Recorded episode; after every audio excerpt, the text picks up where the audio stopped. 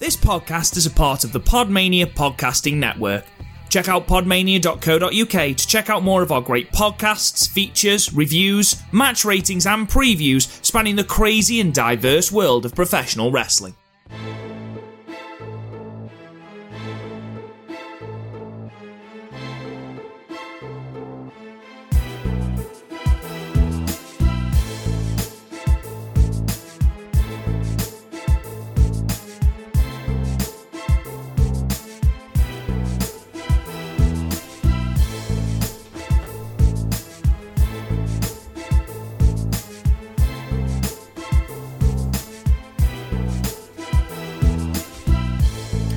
What's up, everybody? And this is an episode of Wrestling with Johners. Uh, we're live on the scene here from Blackpool, England, and I'm here with uh, Matt Bayliss, uh, friend, former colleague of mine, Wrestling with Johners buddy. How you doing, Matt? Good evening. Yeah, good. Thank you very much, and uh, thank you for bringing me along with you today as well. No, that's fine. And uh, this is episode 94 of the Wrestling with Johners podcast, and uh, we're on the scene in, in Blackpool. We've just seen NXT UK Takeover Blackpool 2 from the Empress Ballroom, the Winter Gardens. Uh, it's a fair old journey to get here, but definitely, definitely worth it. And uh, lots to kind of go through. We're, going to be recapping the main card that happened at the Empress Ballroom, and of course, it's the third NXT UK takeover. Um, the first of which was 12 months ago, pretty much a year to the day when they did the first NXT UK takeover Blackpool 1, and that was the uh, momentous occasion where that was an epic main event between Pete Dunne and Joe Coffey. And Joe Coffey features in the main event to this one as well, but uh, um, kind of we, we travelled down here today, Matt, and um, obviously the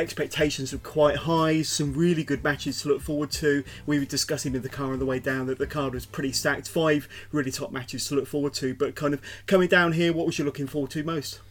Uh, just the atmosphere, I think, was the main thing. So I've seen uh, like the previous takeovers, uh, not been to one previously, uh, so I was quite excited to, to come along and, and sort of like be a part of it. Uh, in terms of the matches, I think probably Devlin against Tyler Bate was probably the one I was looking forward to the most. Um, but overall, the card was really, really strong. Yeah, got to agree. And uh, I think I have to agree about there. The match I was most looking forward to is uh, Tyler Bate and Jordan Devlin. I think it's been a, a, a, bit of a dream match we've been waiting for for a long time. A lot of us probably wanted it as far back as last summer when they were building towards uh, Takeover Cardiff. We didn't get that. What we did get was an excellent main event between Tyler Bate and Walter, of course. But uh, uh, Jordan Devlin's been one of them characters that's kind of been bubbling under the surface for quite a while now on NXT UK. We know that he's very capable. Uh, we'd love him to see him challenge for you know some of the championships, the UK Championship in particular, somewhere down the line. But today's match against uh, Tyler Bate didn't disappoint, and I can't wait to talk about that one very soon. But uh, definitely a match that we've been looking forward to for a while, and they, they, we knew that they were going to deliver, and they definitely, definitely delivered. But uh, uh like I say, let's talk about the, the atmosphere inside the Empress Ballroom. Um, like I say, it's a very special kind of venue, and this is the third time they've been there. Obviously, uh, they had the very first United Kingdom Championship tournament two years ago to the day, pretty much, or three years ago. Sorry, I think it was January 2017 and that was a really good two night show uh, with Tyler Bate winning the tournament, beating Pete Dunne in the final, becoming the first ever UK champion. And then, of course, uh, we. We, we come back to the Empress Ballroom last year for uh, Takeover Blackpool 1, which was an epic show, and back here again uh, 12 months later. So this seems to be a bit of a, a spiritual home for NXT UK, really, doesn't it, Matt? Yeah, it seems to be like it's going to be their like kind of like their home their home ground. So I expect them to come back again next year. Um, but then hopefully they'll uh, they'll look to kind of move the other UK takeovers around a little bit. Uh, we were talking earlier about whether they're going to just stick with doing two a year, or if maybe they can stretch to putting at least one more on as well, or maybe even venturing out into Europe as well. Yeah, it'd be really cool to see what they do in the future. And I think they've definitely got the fan base now that they've they've built the fan base to possibly look into doing slightly bigger arenas than say the Motor Point or the Empress Ballroom. I think they should come back here um, once a year or maybe once every couple of years because it is kind of quite a, a spiritual home for the brand. Um, and uh, but but yeah, you know, we discussed possibly using Wembley Arena, which I think can hold easily four or five thousand. Um, or you've got you know some some uh, good venues that, uh, without going too silly, can hold a good you know four, five, six thousand quite comfortably. Um, but uh, yeah, like I say, I know that uh, a lot of the UK brand has European talent on there, like Walter, of course, uh, the, the, champion going into tonight um, is from Austria, and you know, obviously Walter's massive in Germany, and uh, I know that WWE have ties with WXW over in Germany, so it'd be you know be good to kind of experiment with maybe going a bit further afield and uh, maybe doing a, a takeover in Germany or across Europe. I think the UK brand kind of covers all of Europe, if we're honest, and it'd be good and I know this has been discussed in many circles for them to add maybe a secondary title which could maybe encompass more of a European feel like the old WWF European title, maybe.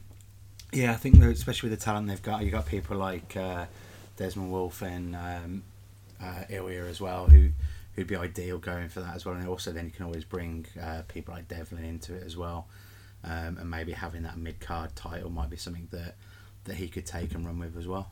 Yeah, definitely. Well, I know that we, we had a, a couple of um, pre-show matches uh, that I presumed were going to be recorded for this coming Thursday's NXT UK on the network, and the first match was A Kid uh, versus Joseph Connors, Yeah. uh, and that was a good little match, really fun little match. First time uh, I've seen Joseph Connors in the flesh. I've seen A Kid, and in fact we both seen A Kid at a Progress show um, about a year ago. That was a really fun match. I think Joseph Connors picked up the win there. Then we had a second uh, kind of pre-show match, which was Cassius Ono versus Dave Mastiff, and that was another really fun match. And um, uh, unfortunately, Cassius Ono on the losing end, but putting over a, a very popular British talent, Dave Mastiff, went over in that match. But a uh, couple of couple of good opening matches to kind of kickstart things, get the, get the fans warmed up before the main card started. But uh, what were your impressions of those two? Uh, Dark matches, pre-show matches, Matt. Yeah, they were really, really good. Um, you know, like using some talent that people are already aware of, and obviously getting Cassius Ono on there as well is, is a pretty big name for a pre-show.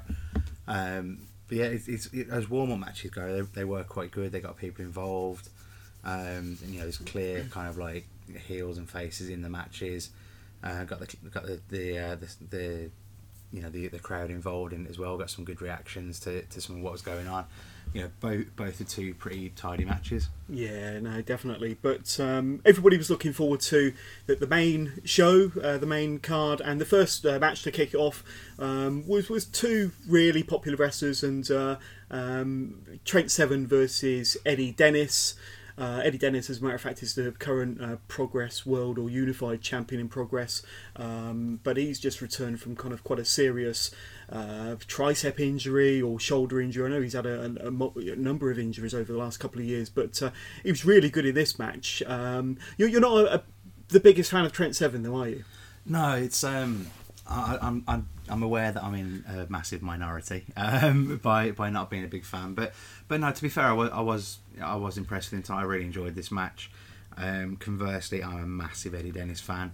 Um, You've been watching him for quite a few years. yeah, you? I've been watching him, harassing him, following him around with inflatable sheep and all sorts. So, um, but yeah, but I, I really enjoyed it. It was like two, you know, both pretty big, powerful guys. Um, both definitely over with the crowd in their own way, um, and it was uh, yeah, re- really strong match with uh, some really good spots in it as well, in- including almost seeing the, the demise of uh, Trent Seven at one point. Man, that was crazy. I mean, the, the first thing that struck me was um, I think that the crowd were really, really enthusiastic for Trent Seven's entrance, and I think he got a massive pop, and he really kind of got them all into a frenzy doing his roll into the ring and then the towel spot where he throws it over the ropes. And uh, I think, uh, yeah, that was an excellent entrance. Really loved his entrance there. Um, but yeah, it was a bit of a, a battle between the two of them. The spot that Matt was just referring to when, because Eddie Dennis usually does like the razor's edge or crucifix bomb. I think he calls it the um, the Severn Bridge or something like that. I'm not, yeah, something like that. But he, he did it to Trent Seven, but instead of doing it inside the ring, he, he, he performed the move. He threw Trent Seven out of the ring over the top rope onto some lackey on the outside. It looked devastating, didn't it? Um, but uh, I mean, the, the poor guy that got landed on.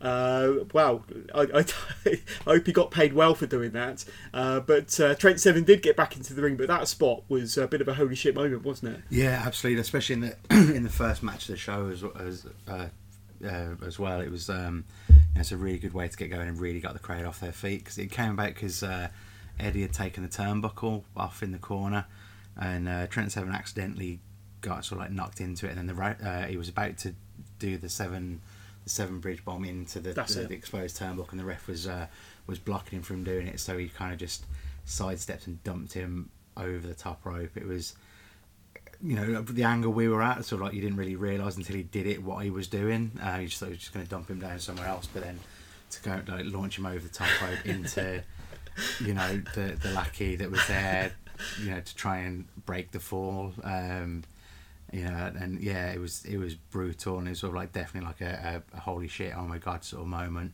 and I but yeah it was but in terms of starting off the night right it was a it was a really good good way of kind of setting the tone for what was to come. Yeah and, and just going back to that move it's the sort of thing that you do on like a, a, a, a WWE computer game isn't it? Where you Oh, kind yeah, of you, you throw your you throw your opponent off the top of the Hell in a Cell, Hell in a Cell cage or over the top rope with a power bomb or something like that. it was something that you wouldn't normally see but that was that was devastating. It's probably something they practiced on crash mats but uh, to do it and to see it in, in real life in person was was pretty special.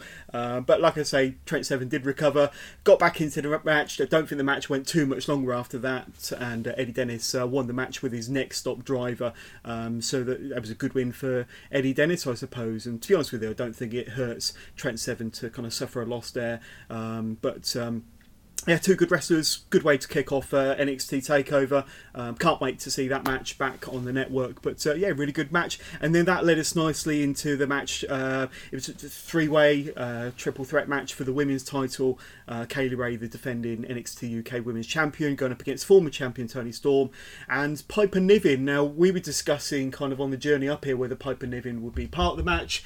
Um, you know, she's had a health issues recently. We don't really want to kind of go too much into that, but we're wondering whether they were going to, do some sort of backstage angle to maybe get somebody else involved or to turn it into a two-way it wasn't clear whether she was going to be fit or well enough to wrestle in the match. But really happy to see that not only was she in the match, but she was fucking awesome in the match as well. Yeah, I mean, we so when when she came out, it's sort of like it was a relief that she was there, and then in sort of like the opening the opening moments of the match, she did uh, a dive through between the ropes onto the outside onto Kay Lee Ray, and I thought I think I nudged you at the time and said. Uh, Definitely fit help again. so, uh, so it was it was good. So obviously the match didn't lose anything from the build or, or get changed at the last minute or anything. So, um, but yeah, it was a you know re- a really good performance by by all three of the women involved. Yeah, I mean Piper Niven was not only doing dives, she was hitting sentons outside the ring. Uh, we saw a massive senton off the top turnbuckle to the outside from Kay Lee Ray as well. Uh, the crowd are really behind Piper Niven. I think because they've seen quite a lot of Toni Storm and they've seen quite a lot of Kay Lee Ray. They haven't seen an awful lot of Piper Niven. Obviously, very supportive. A lot of them knowing the, the story that's going on in real life for, for Piper and there was a, a, huge amount of support for Piper Niven. A lot of people actually believed that she was actually going to do it. Um, I was hoping and believing for a split second that she might do it. Uh, I would have loved it if, if she had. Um, but uh, I mean, in, in the end, uh, the, the, I think Piper Niven nearly had the match won. I think she did. She hit a Canadian destroyer on Kay Lee Ray. Yeah, um, she uh, she hit a Canadian destroyer, which um, which Toni Storm managed to break up at the yeah. last minute. There's there's quite a few like really close near falls towards the end, including one where um, I think Toni Storm was on the outside and uh, the ref was about to count three on a pin.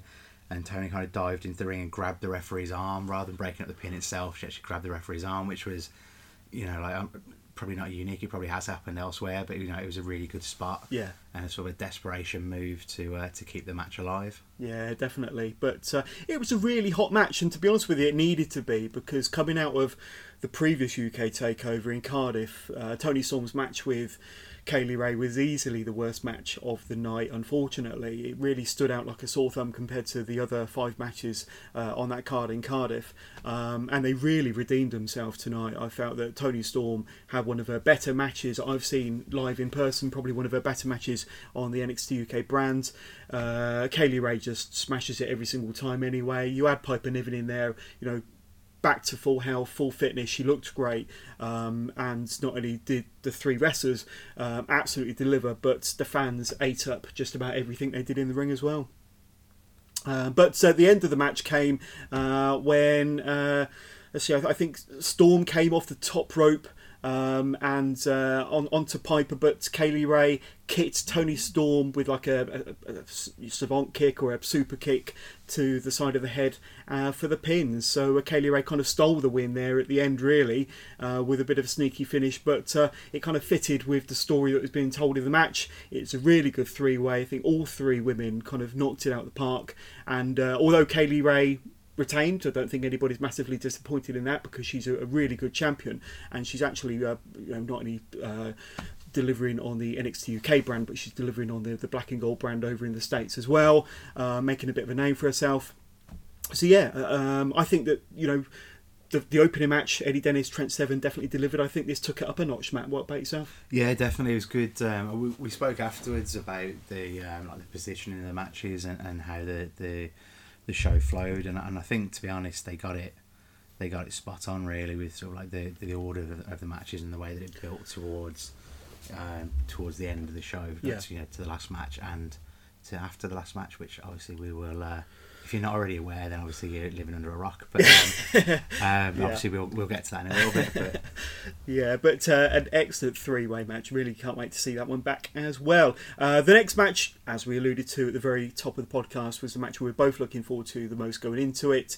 Uh, Tyler Bate, former NXT UK, uh, WWE UK champion, of course, um, against uh, Jordan Devlin.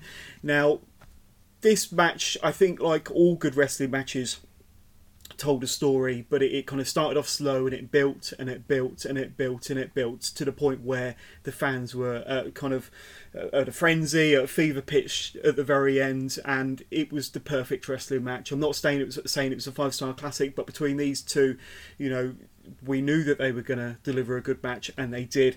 And I don't think we were in any doubt that they uh, that they wouldn't. To be honest with you, I mean there was one spot, and I think where it really started to pick up for me was when Tyler Bate did his aeroplane spin um, spot, which he tends to do against all opponents, regardless of their size. He's done it to Walter before, he's done it to many others, but he did it to uh, uh, to uh, Jordan Devlin here. Now I think it was quite interesting how he actually started the move because I think Jordan Devlin um, attempted a move. Tyler Bate caught him on his shoulders, but he was the wrong way round. So I think he was kind of um, either on his back or his front, but he kind of flipped him over in order to get him into the perfect position for the airplane spin, and then did about 30 rotations where he just got faster and faster and faster. And just when you, if that was any normal person, you'd, you'd slow down, but not Tyler Bate. He sped up. He did about 30 revolutions with uh, Jordan Devlin on his back, and the fans were just hook, line, and sinker. That was it. You know, um, they were on their feet cheering. The place uh, nearly blew up, to be honest with you, with the with the crowd noise. But um,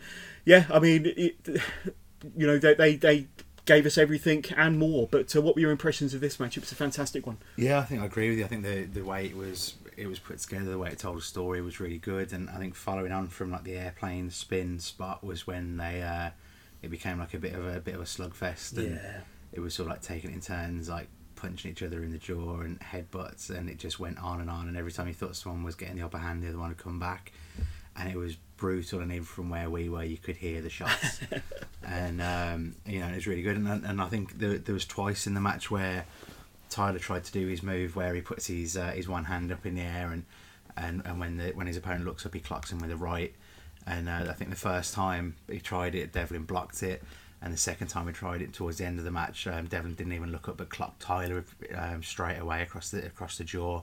Probably about the 20th or 30th time in the exchange. And you know it just it just built and built and built. And there was a spot near the end where they were both on the top rope. And they could like they kind of switch positions while both balanced on the top rope. And it's a you know we, f- we fully expected them to to fall one way or another. And and uh, and in the end they they flipped it around into a, a massive um, Spanish fly move from Devlin. Yeah. Um, you know which you know was How they managed to kind of switch positions while they were stood on the top turnbuckle because originally it would have been a perfect position for uh, Tyler Bate to have hit the Spanish fly. Not that that's typically in his move set, but then somehow they managed to switch switch positions. Um, obviously in Jordan Devlin's favour, so that he could hit his uh, patented Spanish fly off the top turnbuckle. But yeah, that was just phenomenal, and uh, I've not seen that kind of um, uh, that kind of transition sort of that setup for that type of move before, but that was really cool. Um, but uh, yeah, like I say, it's one of the matches where you're going to get lots of false finishes, lots of close near falls, lots of kickouts. Um, but in the end, uh, Tyler Bate won the match with his Tyler Driver 97, and then he, he didn't win the match with a Tyler Driver 97. That was his setup for like a corkscrew plancha, um, and then got the win. It was a really hard fought win, um, and wow. I mean, it was my match of the night, to be honest with you. I think it kind of built and built and it gave you the perfect wrestling match. And after the match, um, you even had from a, balcony just opposite the ring, you had Triple H, you had uh, William Regal, Johnny Saint. three kind of you know figureheads really of the NXT and NXT UK brand and the British scene and you know what they're trying to achieve with the UK brand. Um, essentially giving the two fighters, the two wrestlers, a round of applause, but in particular uh, Tyler Bate there, that was kind of soaking up all the applause and soaking up all the adulations from uh, Triple H and Co. Um, possibly pointing towards maybe more of a, a full time career over in the States. I don't know, but it certainly looked, it was that sort of you know, farewell sort of round of applause, wasn't it? To be honest with you, did you did that kind of strike you as well, Matt? Yeah, definitely. It was like you know, it was, it was like a full-on standing ovation from everyone, and it went on for a long time. Um, you know, not in a negative way whatsoever. Um, you know, it was it was really positive, and I think you know, like with the history at that that arena as well. I think the fact that Tyler became the first champion yeah. there, I think there's there's a lot of love there. Um, Triple H even tweeted